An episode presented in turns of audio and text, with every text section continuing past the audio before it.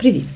Сьогоднішній подкаст е, у нас буде про Перемишель, і я вирішила присвятити цьому польському місту е, цілий випуск, незважаючи на те, що загалом подкаст е, Україна за кермом він про подорожі саме Україною. Але Перемишль стоїть так близько до кордону з Україною і відіграв таку значну роль в нашій історії, що змовчити просто неможливо. Тим паче, нещодавно я його відвідала.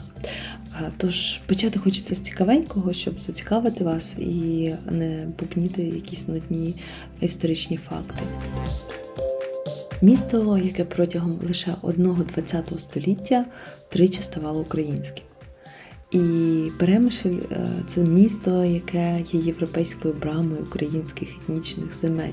Тобто те славнозвісне від Сяну до Дону починалось саме в Перемишлі. Перемишль це місце, яке поряд зі Львовом та Краковом е, було основним на Галичині в свій час. І важливо розуміти, що ХХ століття по багатьом народам прийшлось катком. І тому цей підкаст не про реваншизм чи історичні якісь там землі, чи якусь там справедливість, то не про фантомні болі українців. Цей подкаст про нашу з вами історію строкату і доволі цікаву. І саме ця річка Сян вона розділяє колись українську і польську частини міста. Свого часу українське життя в ньому було, як пишуть історики, розвинено сильніше ніж в Опаляченому на той час Львові. Згідно з австрійськими переписами населення у 1775 році в місті мешкали три основні групи населення: це поляки, українці і іудеї. Українська спільнота була надзвичайно активна як політично, так і культурно, і вона становила на той час близько 20% мешканців міста. В той час як іудеїв було приблизно 30%. Я можу помилятися, але доволі багато. Характерною рисою історії Перемишля є те, що поляки, угорці, русини Е, жорстко боролися за місто чотири століття поспіль. І це безкінечне змагання воно відобразилось і в архітектурі, і в менталітеті, у всьому. Оскільки Перемишль був регіоном, де постійно змагались Польща і Русь Україна, поляки будували багато костелів, щоб звеличити католицизм. В той же час не було кварталу в Перемишлі, де не було б української церкви. Як результат, сьогодні на душу населення більше костелів є хіба що в самому Ватикані, ніж в Перемишлі. Перемишлі. І на 70 тисяч мешканців тут 27 костелів, два храми Української греко-католицької церкви і дві православні. Тому Перемишль е, гордо носить титул другого Ватикану. Ще одна цікава паралель з вічним містом, як і Рим, Перемишль розташований на семи пагорбах. Ще один цікавий факт: після розчленування Польщі між Третім Рейхом і СРСР саме місто Перемишль було також розділене на дві частини по річці Сян. І от парадокс полягав в тому, що комунальні служби в розділеному між двома людожерними режимами місті були об'єднані. У міста дуже цікава історія. Для українців воно стало мостом між війною і мирним світом сьогодні. І більші частини тих, хто заїжджає на територію Польщі, сьогодні не до мандрів але знати історію міста, яке міцно пов'язано з Україною впродовж віків, варто.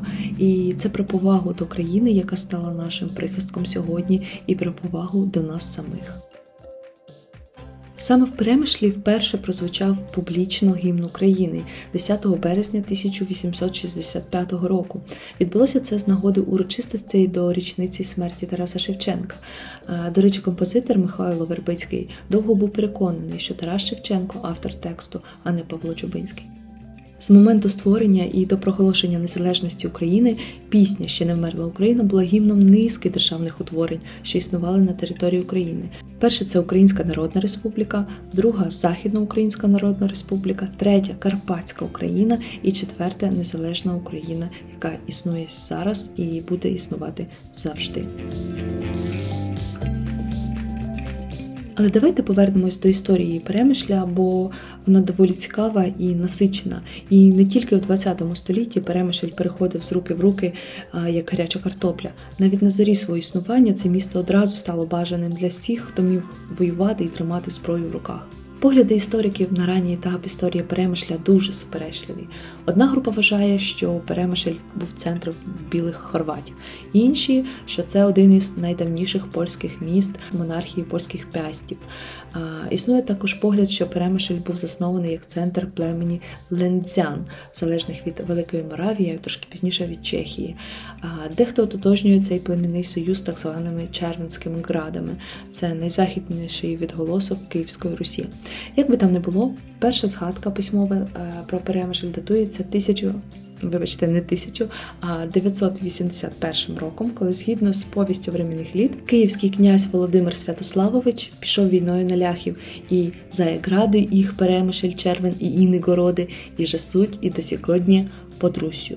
Тобто русини завоювали Перемишль, вони його не заснували. Це я а, просто щоб підкреслити для розуміння все-таки. Перемишль це польське місто. І кілька прикладів того, як ще на зорі Перемишль переходив з рук у руки. У 1018 році польський князь Палислав І Хоробрив приєднав Перемишль до Польщі, а вже в 31-му Ярослав Мудрий його повертає назад. Буквально через 40 років. У 1071 році Перемишль здобуває польський король Болеслав II Сміливий, але вже в 86-му, через 15 років, Перемишль повертається до Русі. А от вже з 1087 року, майже 200 років, Перемишль був незалежним руським князівством. У 1340 році Казимир Великий повернув Перемишську землю до складу Польщі і збудував мурований замок, який досі височіє над містом. І так продовжувалося століттями. Саме тому у місті стільки укріплень різного штибу фортець. Перемишль це місто повне привидів минулого. Прогулюючись крутими вуличками Перемишля, відчуваєш всю його історію, і неможливо звільнитися від усвідомлення величезної кількості емоцій і переживань, які колись тут відбувалися і досі мають вплив на життя містян і навіть на туристів. Е, Ну або може я себе трошки накрутила.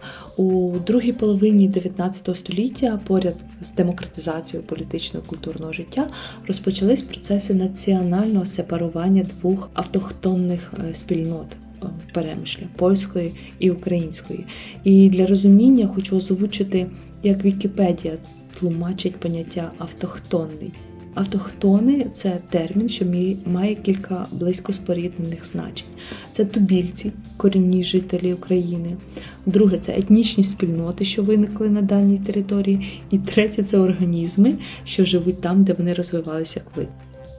І з 1870-х років Перемишль став найбільшим після Львова центром українських середніх шкіл. Тобто там було найбільше середніх шкіл з українською мовою. Тут діяла двомовна жіноча вчительська семінарія, українська гімназія, Український інститут для дівчат. Видавалися перші в Галичини календарі перемишлянин і жіночі перемишлянка, місячник, вісник Перемиської єпархії і двотижневник Перемиський вісник. Тобто можна з впевненістю сказати, що Перемишль того часу був центром української культури поряд з польською.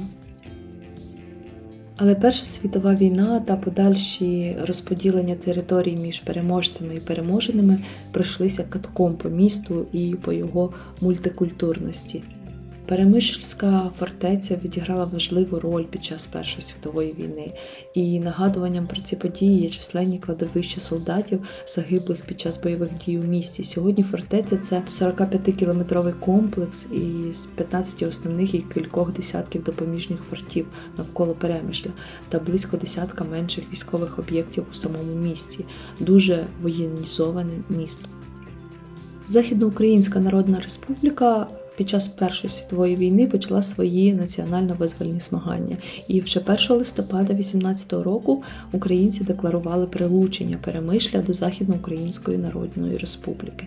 Одначе буквально через кільканадцять днів вони змушені були поступитися полякам. А от вже в 1939-му з 54 тисяч мешканців Перемишля українців було 16%, а 50% поляків і 34% євреїв. А потім почалася Друга світова війна. За угодою Ріббентропа Молотова місто було поділене річкою Сян, як я казала вже раніше, е, на німецьку окупаційну зону та частину, яка відійшла до СРСР. У 41-45 роках все місто перейшло під контроль Вермахту, і найбільших втрат зазнали євреї, яких спершу було виокремлено в гетто, а згодом майже цілком знищено. Тобто 34% населення міста було знищено. Воєнні дії спричинили знищення 44% споруд та загибель 29 тисяч мешканців Перемишля. По закінченню війни Перемишль залишився під керівництвом польських комуністів, які разом з радянськими вирішили українське питання в місті жахливими методами, виселеннями, знущаннями та цькуванням українського населення. Нагадаю, що євреї на той час були просто фізично знищені. Більшість українського населення Перемишля було депортовано до СРСР першою хвилею. То були страшні депортації, коли людей відривали від домівок, нищили кладовище і кидали посеред поля на нових землях. Були ліквідовані усі інституції Української греко-католицької церкви. А останній перемишельський єпископ Йосафат Коцеловський 26 червня 1946 року був заарештований і вивезений до УСРСР, де невдовзі помер. Частині українців таки вдалося залишитись е, на польській території, але польська комуністична влада на той час запровадила славнозвісну операцію Вісла, і в 47-му році їх розселили по західній і північній Польській Народної Республіки. Е, і дуже багато під час цього переселення також було вбито і зацьковано. Саме тому українське єврейське питання перемишлі таке болюче на сьогоднішній день. І я не вважаю, що можна використовувати термін мультикультурний до сьогоднішнього перемишля. Вибачте, я взагалі цей термін терпіти не можу. Це такий хитрий трюк, який використовують політики, такий собі казан, з якого ви витягуєте те, що вам подобається. Зараз я б не казала, що перемишель мультикультурний. Сьогодні навіть важко говорити про бікультурність, адже українців до початку російського вторгнення не було видно в офіційному житті міста. Але коли ми говоримо про минуле і згадуємо, що 34% населення Перемишля становили євреї, яких сьогодні практично не залишилось, і 20% населення становили українців, яких сьогодні набагато менше, то я абсолютно не думаю, що це був чудовий консесуальний мультикультурний світ, чи він є таким зараз. Тому що у людей мультикультурність вона асоціюється з консенсусом, якимось позитивними асоціаціями. Сьогодні політики люблять доставати цей цю мультикультурність цього казана і говорити про спадщину мультикультурну, колоритний фольклор, чи е, це все затуманює наше уявлення про реальне життя і про багато проблем сучасності. Так, я думаю, саме це мене і дратує в понятті мультикультурний, в розумінні популістів.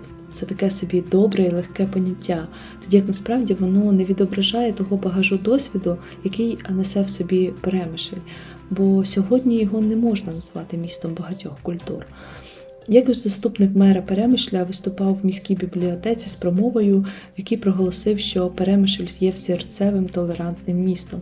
Насправді на сьогодні все абсолютно інакше і принаймні до війни було багато антиукраїнських настроїв у місті.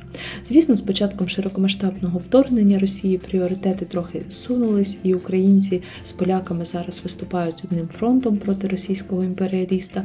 Але я все ж таки не називала Перемишель мультикультурним. Перемишель має строкату, болючу і дуже цікаву історію про поляків, українців і євреїв. Може, колись місто й було мультикультурним, але не сьогодні. Це польське місто, давайте сприймати його саме так. Взагалі, коли купаєшся в історії перемишля, вспливає часто таке поняття, як українці закерзоння. Тож я б хотіла розповісти, що це таке, е, що це за регіон. Ем, він включав в себе Підляща, Холмщину, Нацяння, Західну Бойківщину і польську Лемківщину, тобто етнічні українські землі. Взагалі, бойки це етнічна група західних українців е, з північних і південних схил Карпат. Це найзагадковіший і найменш досліджений український етнос, попри те, що в Україні дуже багато людей з прізвищем Бойко, наприклад. І до сьогодні в наукових колах точаться суперечки щодо походження бойків. Одні дослідники вважають, що бойки мають кельтське походження від племені боїв, споріднене з войовничими ірландцями, інші, що бойки походять від білих хорватів. Самі бойки часто називають себе верховинцями, підгорянами, горальцями. Розмовляють бойківським діалектом, часто вживають частку боє, означає тільки так.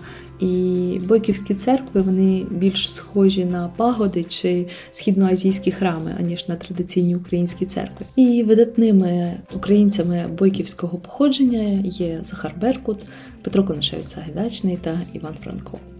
Другою етнічною групою українців, які проживали на території Закерзоння, були лемки.